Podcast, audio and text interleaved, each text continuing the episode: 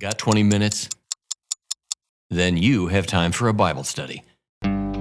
Jesus, name above all names,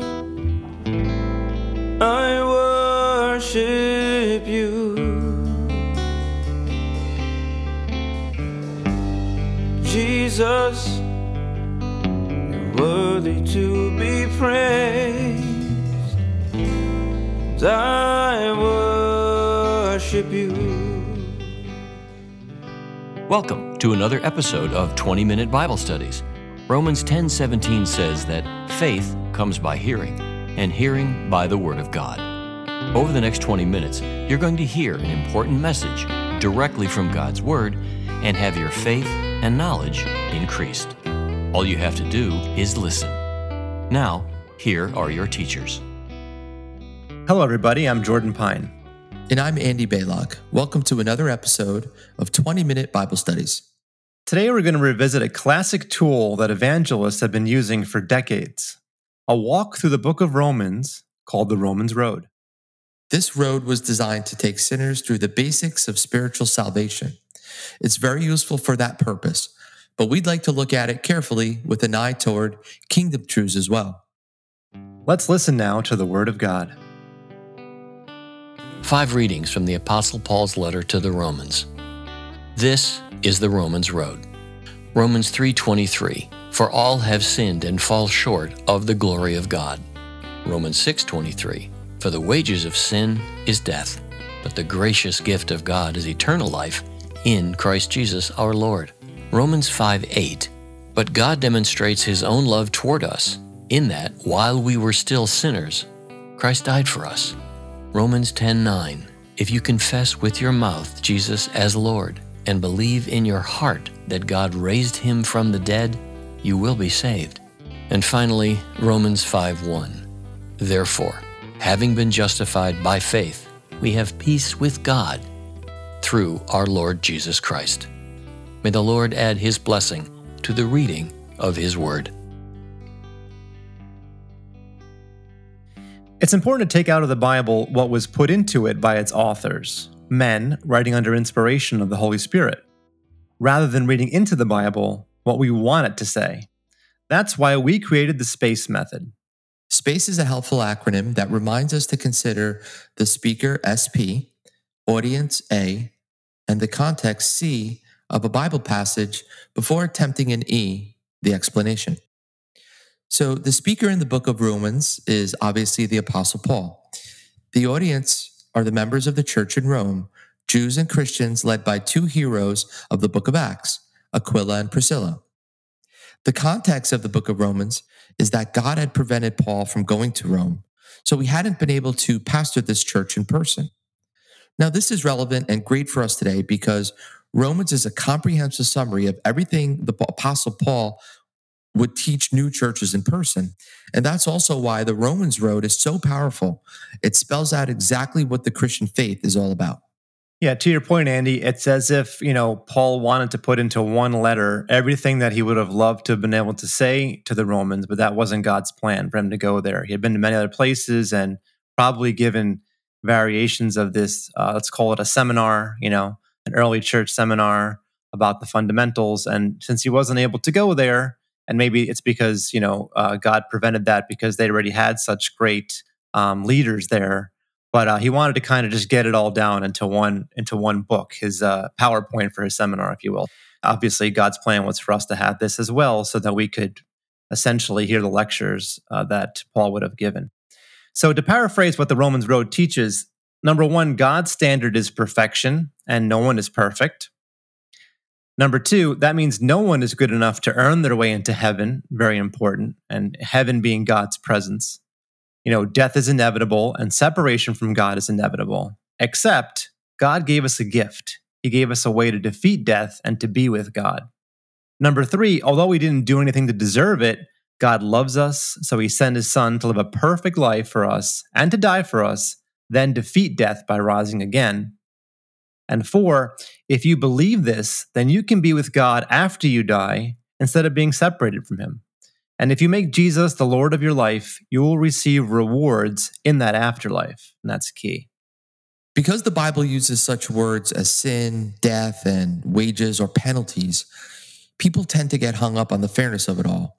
For instance, critics might say, well, how could God send people to hell just for being born or for just being human? That's not fair. But that misses the point. That's why in the paraphrased version of the Romans Road we, that we just presented, we talked about perfection and imperfection and also separation from God. Yes, Andy, that's a great point. God is perfect and holy, and he cannot be in the presence of imperfection, or let's call it uncleanliness. As a result, we cannot be in his presence without some way of getting clean. And Jesus was that way. And I use a capital W when I say that because Jesus said, I am the way, the truth, and the life. I just want to comment on the the question that I said that critics often have regarding humanity and being born and our relationship to sin. Jordan, a key fact to consider is whether a person believes in God or not, he still exists and his will shall be done. Our choice as humans when we hear this is do we believe and follow God to know him, or do we ignore, rebel, and sin against him? Yeah, and that answer can be found in Romans 1 18 to 21, where Paul speaks to all men since the creation of the world as having evidence of God's existence and his righteous attributes sealed within our hearts.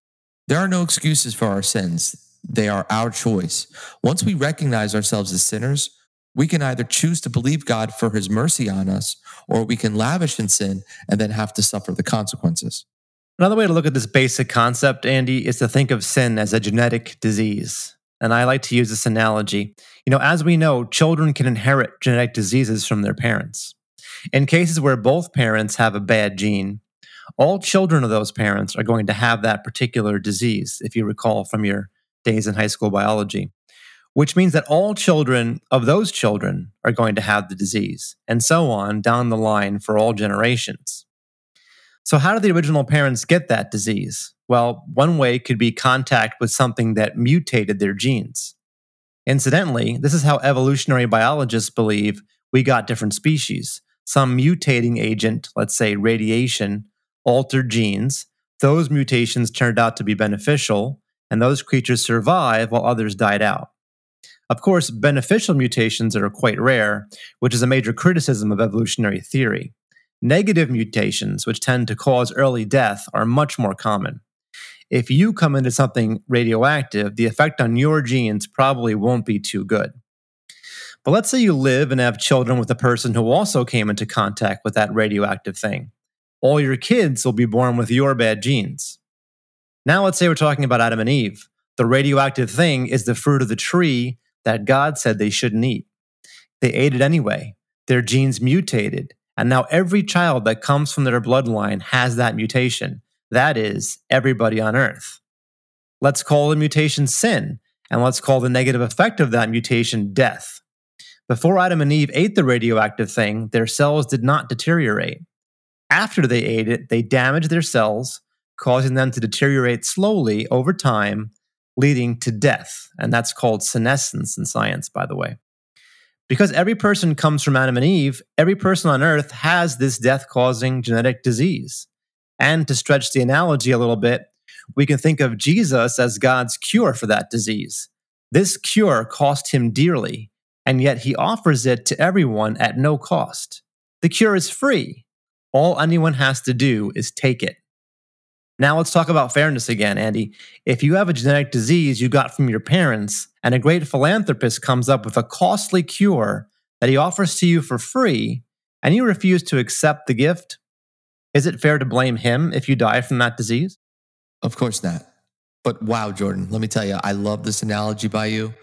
And as a story about an ultimate and perfect sacrifice to save mankind from extinction and all its problems, amazing. And then, of course, we see here that the sacrifice gives his life, and every drop of his uncontaminated blood would save the world. You know, it, it, inspires me to want to sit down with you and begin writing a series of books that we could create into movies so the whole world can enjoy and get a taste of how loving and powerful and awesome the sacrifice is. Oh, wait, that was already done by God Himself, so we wouldn't miss a beat. That collection of books is called the Holy Bible, the entire New and Old Testaments. And again, sorry for the sarcasm, but your analogy really should hit home with everyone. You know, it seems like almost every sci fi movie tries to mimic the story of salvation for mankind without even mentioning Jesus Christ as the protagonist. And that's really so sad. So, okay, moving on. Let's break down the Romans road. And I'll read that for our listeners. It's Romans 3:23. For all have sinned and fall short of the glory of God. Prior to this verse in Romans 3 19 20, Paul argues, Now we know that whatever the law says, it speaks to those who are under the law, so that every mouth may be closed and all the world may become accountable to God. Because by the works of the law, none of mankind will be justified in his sight, for through the law comes knowledge of sin. In other words, as we said earlier, no one is good enough to meet God's standard of perfection or earn their way into God's presence. God made this clear when he gave his law to mankind because it quickly became obvious that no one could follow the law perfectly. Thus, the purpose of the law was to help people realize their imperfection, to realize that they and everyone else fall short of God's standard and aren't worthy of God in the end. And we know this to be fact, Jordan, because the Bible itself tells us that God is not a man that he should lie. And people recognizing that we are all sinners is just the start of wanting to seek and follow God for a way out of our condemnation. That way is only in Jesus Christ. Now, once we recognize that we are forgiven for all sin through Jesus, we then are instructed in scripture to forgive others as we have also been forgiven. And of course, this process is how we maintain our walk in God's righteousness. So Keeping that in, in mind, let's move on now to Romans 6, verse 23, which I will read. For the wages of sin is death, but the gracious gift of God is eternal life in Christ Jesus our Lord. Yes, you know, words develop connotations and emotions attached to them. So, again, you know, to get past the whole fairness thing, it's important to think of death here as separation from God. It's really that simple. You're either with God in his presence or you're separated from him. And of course, God cannot be in the presence of sin. Or if it helps, think of death as that genetic disease that I talked about earlier and realize just how gracious God was in giving us that gift of a cure for our disease. And now let's go deeper and remember what eternal life actually means in the Greek. It doesn't mean immortality, it doesn't even mean getting into heaven or getting to go to heaven, I should say, although that's part of it, of course. It literally means age lasting life, which implies that we have the ability to live in the kingdom age, in the kingdom of Christ Jesus, even to rule and reign with King Jesus if we're found worthy. Amen, Jordan. So the key to consider to the Roman road is accepting that we are completely forgiven and thus forgiving all others for their sins against us it has to be a two way street. If we can appreciate what God has done for us, we should be able to reciprocate that unconditional love to others as well, so that we set a standard of righteousness and truly be Christ like, which is what the word Christian means. So, moving on now, let's look at Romans chapter 5, verse 8. And it reads, But God demonstrates his own love toward us, in that while we were still sinners, Christ died for us. Yeah, this is an amazing verse, Andy. And you know, before writing this, the Apostle Paul builds up to it quite nicely. He points out that it would be hard to find anyone who would give their life for another person. Maybe, just maybe, you or I would agree to die for a good person who deserved to live. Let's say a wonderful mother or grandmother. But Jesus demonstrated God's love, which is agape, total, unconditional, undeserved love, by dying for bad people who didn't deserve it. Now, you can have two reactions to this claim. The first, that deep, dark thing I once did, it's so bad, there's no way this applies to me. God could never forgive me. But the claim Paul is making is yes, Jesus died for you too, and God will forgive you. He died for every kind of sinner imaginable thieves, cheaters, even murderers. I mean, look at Paul himself, who, when he was Saul, did some of the worst things imaginable to the early Christians. The other reaction you may have is look, I'm a pretty good person. I don't feel like I'm this horrible sinner who needed someone to die for me. But then you must go back and dwell on Romans 3:23. No one can meet the standard of perfection that God represents. And because of the genetic disease that Adam and Eve gave to humanity, no one is born without that sin. or just go and read the Sermon on the Mount, where Jesus explains just how high God's standard really is. Jordan, the Sermon on the Mount found in Matthew chapters 5 to 7 are something that we Christians who are seeking the highest rewards from Jesus Christ need to read and live out daily. The Beatitudes alone speak of being persecuted for following the righteous Christian path, and then what the rewards are that follow if you if you do become persecuted for them. And I'll just list a couple, and, and we see those Beatitudes in the beginning of Matthew chapter 5. For our mourning of Christianity, we will be comforted. The, the gentle or humble Christian will inherit the earth. The, the hungry Christian who's hungry for righteousness and thirsty for righteousness will be satisfied. The merciful Christian will receive mercy. The pure in heart Christian will see God. The peacemakers will be called sons of God, which is higher than just being a child of God. And then the persecuted will receive the kingdom of heaven, and their reward in heaven will be great. So we see here, once we acknowledge our salvation through Jesus, we follow his word and we follow his examples in order to attain to a higher position in his future kingdom. So moving on from there, let's go to Romans chapter 10, verse 9. And that verse reads, If you confess with your mouth Jesus is Lord and believe in your heart that God raised him from the dead, you will be saved. We did a whole lesson on this verse because it can get a little confusing, and many questions arise, such as Isn't this verse saying you must confess with your mouth to be saved? What if you believe but don't say a prayer or tell anyone about it? Are you still saved? And the short answer, of course, is yes, you're still saved. The long answer is, is in that lesson that we did, which is titled Confess with Your Mouth, Believe in Your Heart, if you want to look it up in the archives. Another question Isn't confessing with your mouth doing something? I thought the Apostle Paul said in Ephesians 2 9 that salvation is by faith without works. You don't have to do anything. Is this verse contradicting that verse? And of course, the short answer is of course not. The long answer is in that same 20 minute Bible study I mentioned. And and I, and I hate to keep putting it off, but it would take a whole nother lesson to to address these questions. So if you have these questions in your mind, I strongly recommend that you give that episode a listen. Again, it's called Confess with Your Mouth, Believe in Your Heart. And at the end of the show, we'll tell you more about how to get to our free archive that contains the lesson or to contact us, in fact, if you want to email in and request the episode be sent to you. For now, Andy, perhaps you can give a, a short version of that long answer just to kind of close this out. Sure, Jordan. The words will be saved is Paul the Apostle speaking of another future salvation that Jesus will offer to all Christians at the Bema seat of Christ if they showcase their gratitude for the free gift of everlasting life. And they do this by confessing and telling the world about Jesus' grace for them and how all Christians must submit to Jesus as their Lord or their master.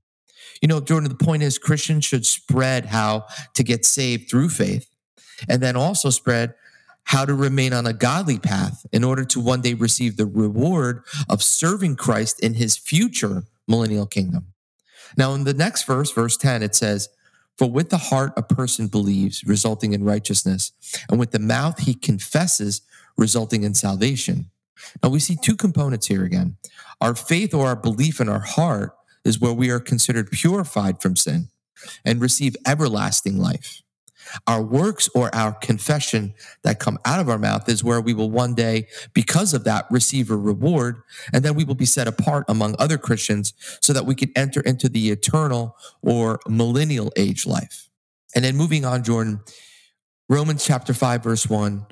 Therefore, having been justified by faith, we have peace with God through our Lord Jesus Christ. Yes, to your point earlier, Andy, the phrase justified by faith is key here. And notice that phrase is also in the past tense. Remember the audience here. The Apostle Paul is speaking to Jews and Gentiles in the Roman church who were already saved. They had already been justified by faith in Jesus Christ's work on the cross. They had joined the family of people who have peace with God because of what Jesus did. Their spirit was saved once and for all. As for their soul, it was being saved in the sense of ongoing salvation in the sense of ongoing sanctification. On a daily basis, they were working out their salvation, walking the Christian walk, resisting temptation, confessing sin, disciplining their mind and body, in order to keep Jesus at the center of their lives. And this is the process for every believer. Once you have justification and peace with God, it's not over. Our Savior must go from Jesus to Lord to Christ, from prophet to priest to king. And your reward for living this faith, for doing what God intends for you to do, is to be able to enter Christ's kingdom one day and possibly even rule and reign with him. Very well said, Jordan. The best example I could think of is how Moses freed the Jews from the Egyptian slavery. You remember that in the Old Testament? Yes. In Exodus? They applied the blood of the sacrificial lamb on their homes' doorposts. And then Moses baptized them through the parting of the Red Sea when he brought them through. Then they finally made it to land, and then God gave Moses the law, and they received the law at Mount Sinai. And finally, they were to walk into the promised land and then set up shop so that they could worship God with a great reward that came along with it. However, we read a different story. We know that the majority chose not to enter into that promised land, even after all that God had provided for them prior. Now, we as Christians must learn from their mistakes and not repeat them. The promised land is a perfect type of where God eventually wants all Christians to faithfully walk into, or that's, that's a sign of our works, how we walk into that promised land while we're here, st- still here on earth. And that promised land is a symbol of the thousand year kingdom of heaven. Now, before we end this lesson, we would be remiss if we didn't ask this Is this the first time you're hearing about the Romans road? Would you like to go to the end of the road and become saved today? If so, you can repeat after me a simple prayer that I'm about to share with everyone. But first, please understand the words alone won't save you. This is not some kind of magical incantation. Please don't think that. You can't do anything to be saved, and that includes just saying the words out loud. Salvation cannot be earned in any way, but it can only be accepted. Understand what we're being saved from and understand who is giving us that salvation. We accept the free gift that God gave to us in the form of Jesus Christ. That's right, it's really simple. All you need to do to be saved is to believe in your heart that Jesus died for your sins and rose again. That's it. If you do believe that, then repeat after me now.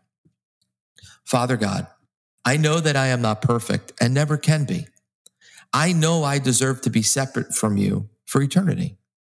I've sinned, and sin deserves punishment. But I also know in my heart that Jesus Christ died for me. I know that he paid the price for me so that I can be with you when I die or when the rapture comes. With your help, I want to make Jesus Christ the Lord of my life from this day forward. Thank you, Father God, for the gift of your Son and this gift of eternal life. In Jesus' name, we pray these things together. Amen. 20 new believers who just said that prayer, congratulations, praise God, and welcome to the family. Please start reading the Bible regularly and talking to God often through prayer. That's the best way to grow in your new faith. Please also find a church to help you continue growing. Of course, we're also here to help with these 20 minute Bible studies. Before we go, don't forget, we want to hear from you, even if you don't agree with what you heard today. Just give us a call and leave a message. Our number is 908 271 6717. If you ask a good question or make a good point, we may even put you on the show. Once again, our number is area code 908 271 6717. So until next time, we leave you with the words of the Apostle Paul Grace to you and peace from God our Father and the Lord Jesus Christ. Thanks for joining us for another 20 minute Bible study. Special thanks to the family of Pastor Gary T. Whipple. Our music was recorded by the Abundant Life Worship Center. Our sound editor is J.P. Eli. I'm Steve Zioli, and until next time, may the Word of Christ dwell in you richly.